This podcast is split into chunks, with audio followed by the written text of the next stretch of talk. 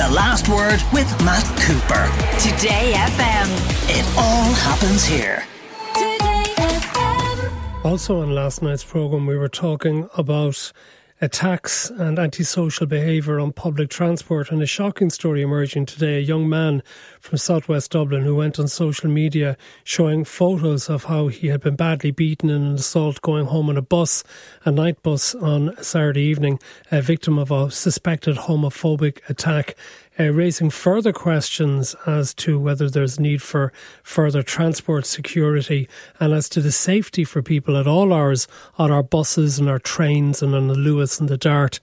Uh, something I think we'll be back to again. But when it comes to uh, bad behaviour and physical assaults and attacks, it would seem that our hospitals is a place where are places where this happens on a regular basis. Indeed, a new report today more than 12 health service staff a day been subjected to physical, verbal, or even sexual assaults. We have a couple of guests with us. I'm going to start with John McCamley, who is the SIPTU sector organiser for nursing and midwifery.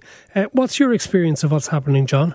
Uh, thank you for having us on the show. Um, I think for myself and my colleagues, um, it's, it's a it's a weekly occurrence where we're getting calls in, in relation to um, assaults taking place on our members, be it nurses or midwives or healthcare assistants or paramedics or a, a range of other grades across the the uh, the, the, health service.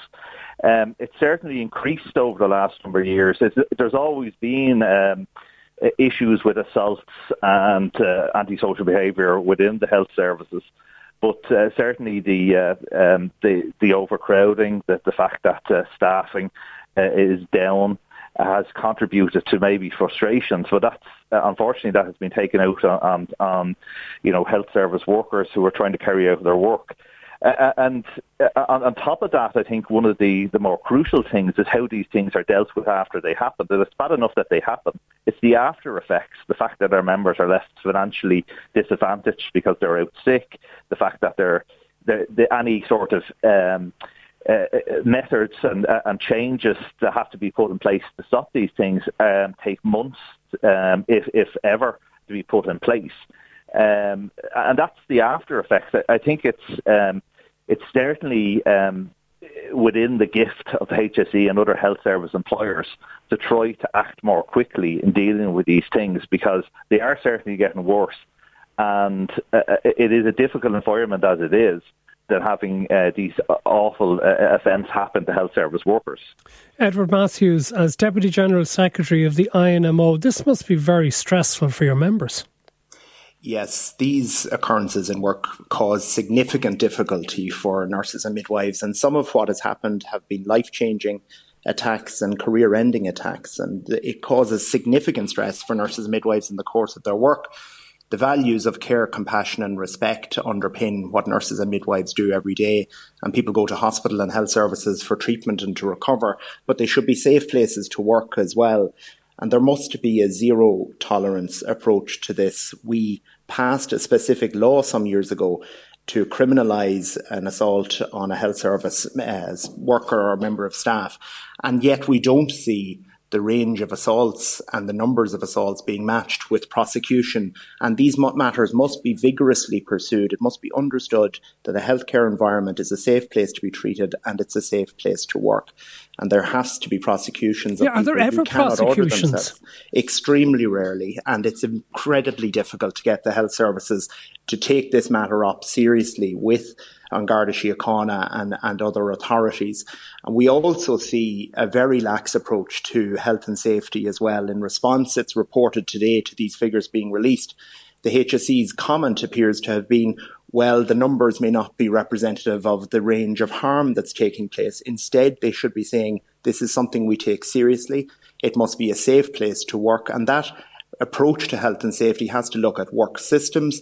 It has to look at the level of overcrowding that's in our hospitals. We've seen massive progress in, for example, agriculture, construction, uh, manufacturing, and it's about time that we took a real look at the health and safety of workers in our health service to ensure that we create environments that are conducive to expert care, but they're also conducive to safety for the staff who are working in the services.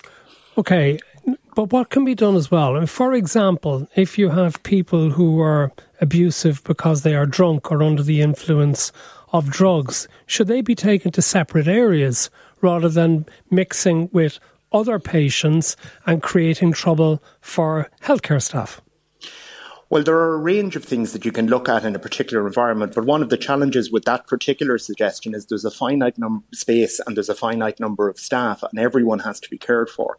And while the consumption of alcohol and or drugs may be a causative factor, it's never an excuse for what occurs, and people must order themselves appropriately and not engage in what is, quite frankly, immoral and criminal behaviour towards people who are trying to provide care to them.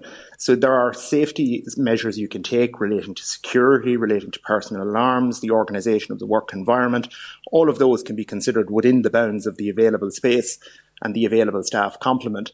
But what is required is focused attention on this, both from the point of view of making sure people understand from a public perspective that it's totally unacceptable and carries criminal consequences, but also from an employment perspective. Uh, for example, it's not an excuse, but the overcrowding and the delays in care are causing some of this, and we need to look at that and eradicate it, quite frankly. We're looking at levels of overcrowding in our emergency departments that are 40% this month in August above the 2020 figures. The July figures were three times the level of 2020, and it's going to get worse, not better, unless sustained action is taken. John, we're hearing there yet again of more tough laws being in place which are never actually acted upon, very few prosecutions. What about security in uh, the hospitals? Are there private security involved? Is there a need for that? We've been talking, for example, about the need for a transport police. Do we need a special dedicated Gardaí who are spending their time monitoring what goes on in our emergency departments? Well, certainly, uh, and, and there is a mixture of both private and uh, directly employed security uh, within the hospitals. Some are uh, represented by uh, SIPTU. And um, look, they face the same challenges in relation to staffing levels, support, uh, and certainly we would encourage uh, the HSE and health employers to improve staffing levels within security. But support is also needed because, um, again, I, will come back to what I've alluded to there is is the you know, the outcomes of these um, uh, uh, horrific sort of uh, incidents uh, and very unpleasant incidents that happen to staff um, ac- across the health service. Um, there, there's a, a, sort of lackadaisy attitude into trying to put in measures to uh, to to try to resolve these things or uh, protect staff. Um, and certainly, I know the unions have fought very hard in relation to making sure that uh, any measures uh, that can be put in place are put in place. But th- those can take months, uh, and uh, you know investigations in relation to trying to find measures to, to alleviate these things are, are, are not uh, are, are, not sort of fast tracked. And that's where the difficulty lies. And at the time, you know, while this is all taking place, our members who, um, you know, so, uh, some of which are, suffer, you know, uh, terrible sort of injuries, are out. They're, they're, you know, financially, they're, they're at a disadvantage because of it. Uh, and there's a lack of sort of uh, will there to sort of deal with these things, even in terms of, I would uh, certainly argue that the numbers are far higher than the official figures because there's been a lot of instances we've sort of argued where, you know, uh, incident forms haven't been filled out, uh, reports haven't been yeah. made. I, I mean, tired members of staff have enough on their plate in trying to deal with patients without form filling as well, probably. Well, yeah, well, there's a lot of forms to fill out in relation to that, just even to make sure that you're properly paid, that that these are reported. But there's also a lack of understanding and knowledge, and there needs to be training put in place for uh, for uh, for managers in relation to making sure that they know that if these incidents happen, what needs to be done, uh, what uh, you know, uh, in terms of supporting um, the, uh, the, the staff members. But in terms of staffing, and uh, look, we have alluded to it there, that is a huge problem in all the grades across the health service in relation to where we have people in vulnerable positions okay. where they're alone working. And, uh, and that needs to be resolved as well. Thank you very much, John McCamley of SIPTU, Edward Matthews of the INMO. Uh, there's a listener who says, well, as paramedics, we go to calls on our own as a single pre hospital care provider, we can walk into situations where we never know what we're walking into, into houses, down laneways, fields, canals, abandoned buildings, just to state a few, and we can sometimes be left waiting for a long time for assistance to arrive and help us. And Brian in Dublin says, as a junior doctor, I was advised by a senior colleague either not to wear a tie or to wear a clip on tie to avoid the risk of strangulation. I thought he was joking until I saw their eyes. The last word with Matt Cooper. Weekdays from 4.30. Today